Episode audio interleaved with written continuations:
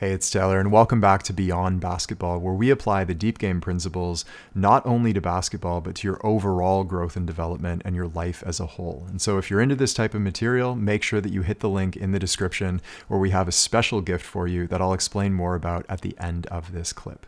Enjoy. And so, as the surface of the mind becomes still and clear and focused, you can imagine like a clear lake once the surface of the lake is clear, you can see through to what's in the depths. And what's in the depths is the unconscious mind and unprocessed experience and stored emotions and trauma and all kinds of things that keep unconscious tension, uh, in other words, as we said, ego, locked in our nervous system and block our full expansion. So, a, a teacher of mine, Ricardo, had this. Uh, I, I don't know if I've shared this before, but this is like a beautiful way of putting it. When Westerners come to him, they often ask, like, how do I find my true self? How do I find my true self? I want to find my true self. And at first, he like had no idea what they were talking about. It's like, what do you mean your true self? Like, you're right there, you know, like what? And the translator explains to him that like this person isn't contacting their authentic personality so to speak. And basically he was just like we just remove everything that's not you. Like that's it. You're like you're in there we just like purify in other in other words purify. It's like putting the person through a strainer. All the debris all the life experiences that uh, left wounds all of the stuckness and holding patterns and these beliefs that are rigid and all of that, we through a strainer, collect it, and clear it away. And what's left is the truth of that individual. That's the process of purification. That's where, as we said, the, the benefit of meditation, trans, true transformation actually happens. And all of that sort of uh, unconscious tension, you could see it like, and maybe you even feel it. It's like being walking around with metal bindings you know, that are restricting the expansion of your personality, of your mind, of your skill set. Everyone here played basketball, like, or, or not sure if you played basketball, but a little, a little bit, yeah. So most of us did.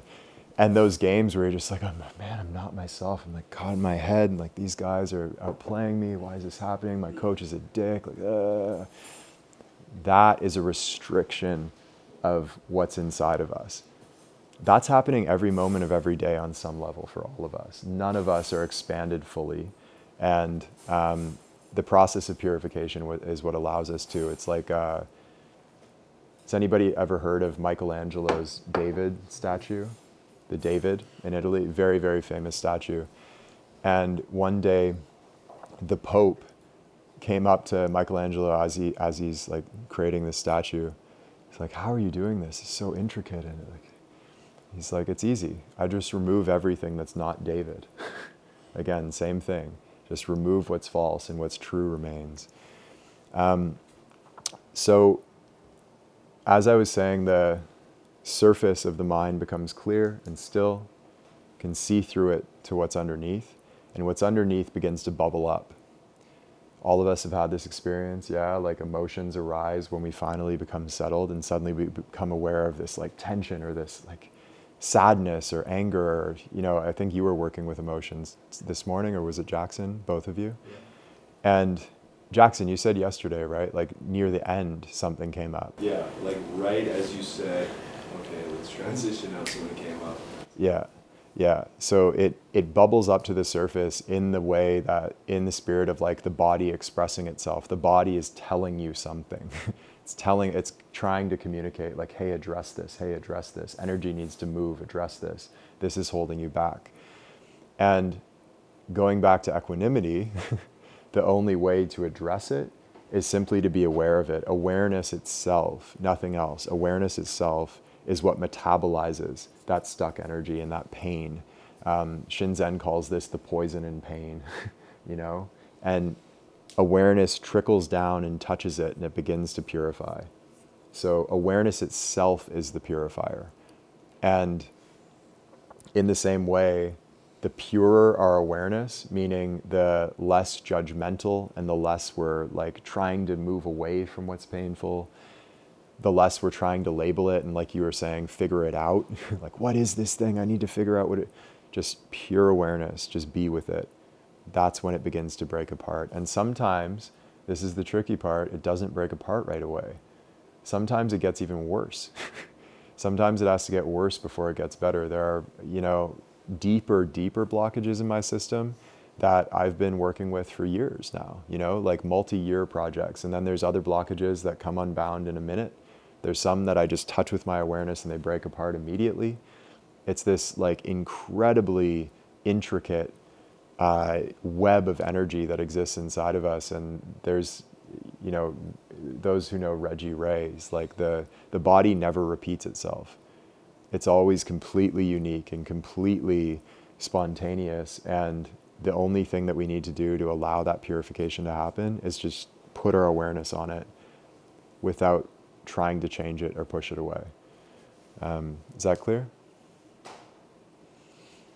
So, problems, so to speak, things in our system that want to be purified, they arise naturally we put our awareness on them, they break apart. And really, when I say problems, I'm saying it, as you know, tongue in cheek, because there's no such thing really as a problem. There's no such thing as a wrong meditation experience. I had a call with Will Johnson, um, posture meditation author, and he was like, you know, the, the older I get, he's in his 70s now, and the more students I work with, the more I feel like my main job is just telling people that the experience they're having is the experience they're supposed to be having.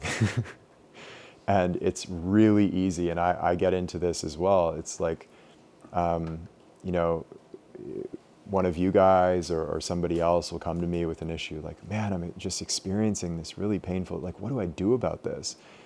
And my answer is like, I, I can't really give any other answer than the truth. It's like, just work with it. Like that's the material. That's what's wanting to be released. And as Ricardo says, like the darkness comes up on its way out.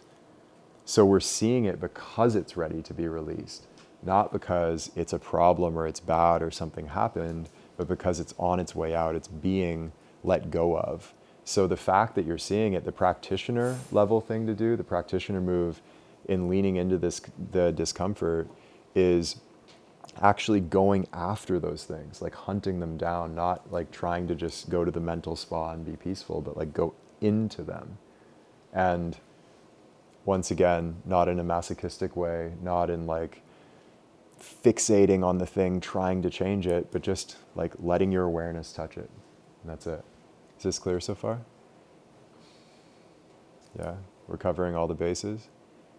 Um, so that is essentially purification. And the last thing I'll say on that, like there's uh, phenomena in quantum physics. Scientists have been kind of dealing with this as a problem, but like speaking about this for many, many years, one of the issues in science is that as soon as you observe a phenomena, it changes, with all their experiments, because they're they observing it impacts the experiment.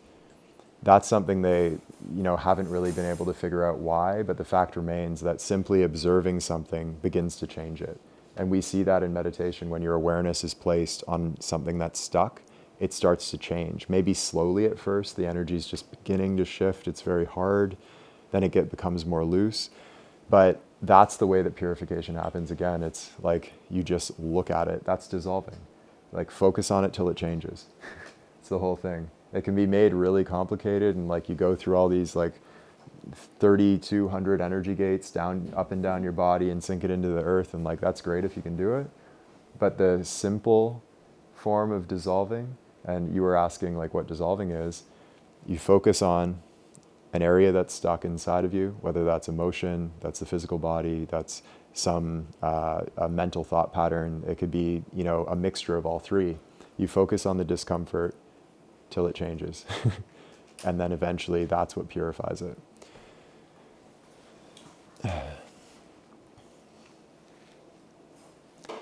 And I think the last thing to say in purification, just kind of a callback to last year, Does anybody remember that principle we were calling the other you? The other you. I think it'll be remembered as we. Was it was it the one you're talking about how um, when you greet something coming up like an unconscious blockage, it's not something you want to fight.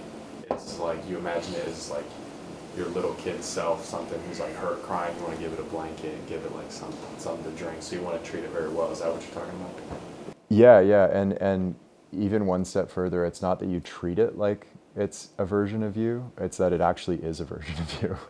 You know, that's the that's the trippy part. So when pain comes to the surface, it's not this unwelcome guest that you want to shove out the door and like, oh man, like lock the doors, bar them, like don't let that dude inside.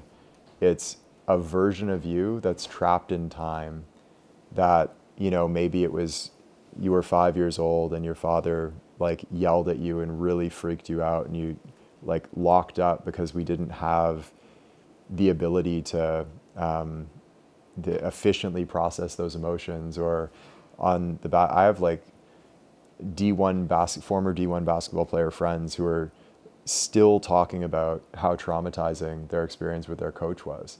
This like super hyper aggro stage blue dude, uh, old guy. He was like, um, you know, one day my friend just came into practice, the team's gathering, the coach looks at him and he's just like, you, I'm sick of looking at you, get out. and he's serious. And he didn't let him come back for a week. And then he didn't explain why.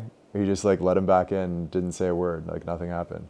It's like crazy pathological behavior, but we've all had versions of that, right, in our lives. And maybe it's parents, maybe it's friends, maybe we had experiences of bullying or being bullied, teachers.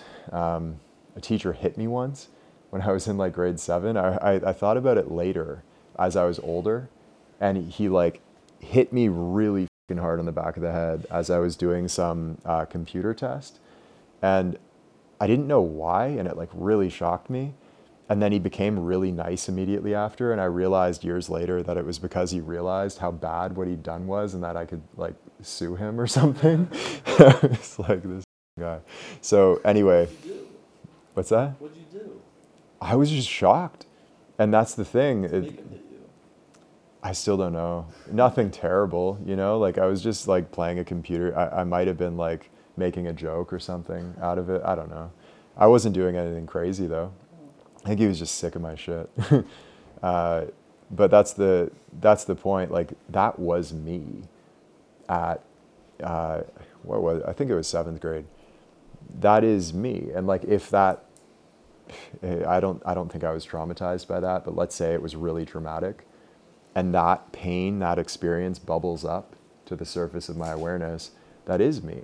That's me in grade seven, like coming to finally make his way back and be have that experience processed. So treat these emotions and these holding patterns and these uh, things that aren't so comfortable and pleasant. Treat them as versions of yourself because they are, that are coming up out of the dungeon of the unconscious and they need like a warm blanket and comfort and acceptance and bring that spirit to it rather than just re-traumatizing yourself like oh get the fuck out of here it's too painful you know? That's how real dissolving happens Hey, it's Taylor. If you enjoy this type of beyond basketball material, then I'd like to share something with you. So, for the last few months, I've been writing a daily email newsletter for a small group of our Deep Game students who are interested in applying these principles beyond basketball to life as a whole. So, we discuss things like finding your path in life, your purpose, even uh, advanced meditation and spiritual practice, love and relationships, building modern businesses, and generally speaking, the path to self mastery. And so, if you'd like to join that email list, then there's a link in the description and you'll be able to sign up for that list. And not only that, but when you sign up, I'll give you a 90 minute talk from our deep game retreat last summer where I shared for the first time ever the ninth law of the deep game. This is some of my favorite material that I've ever released. And if you like this type of talk, then you're really, really going to love what you see in these daily emails and, of course, in the ninth law session. So head over to the link in the description and I will see you over there.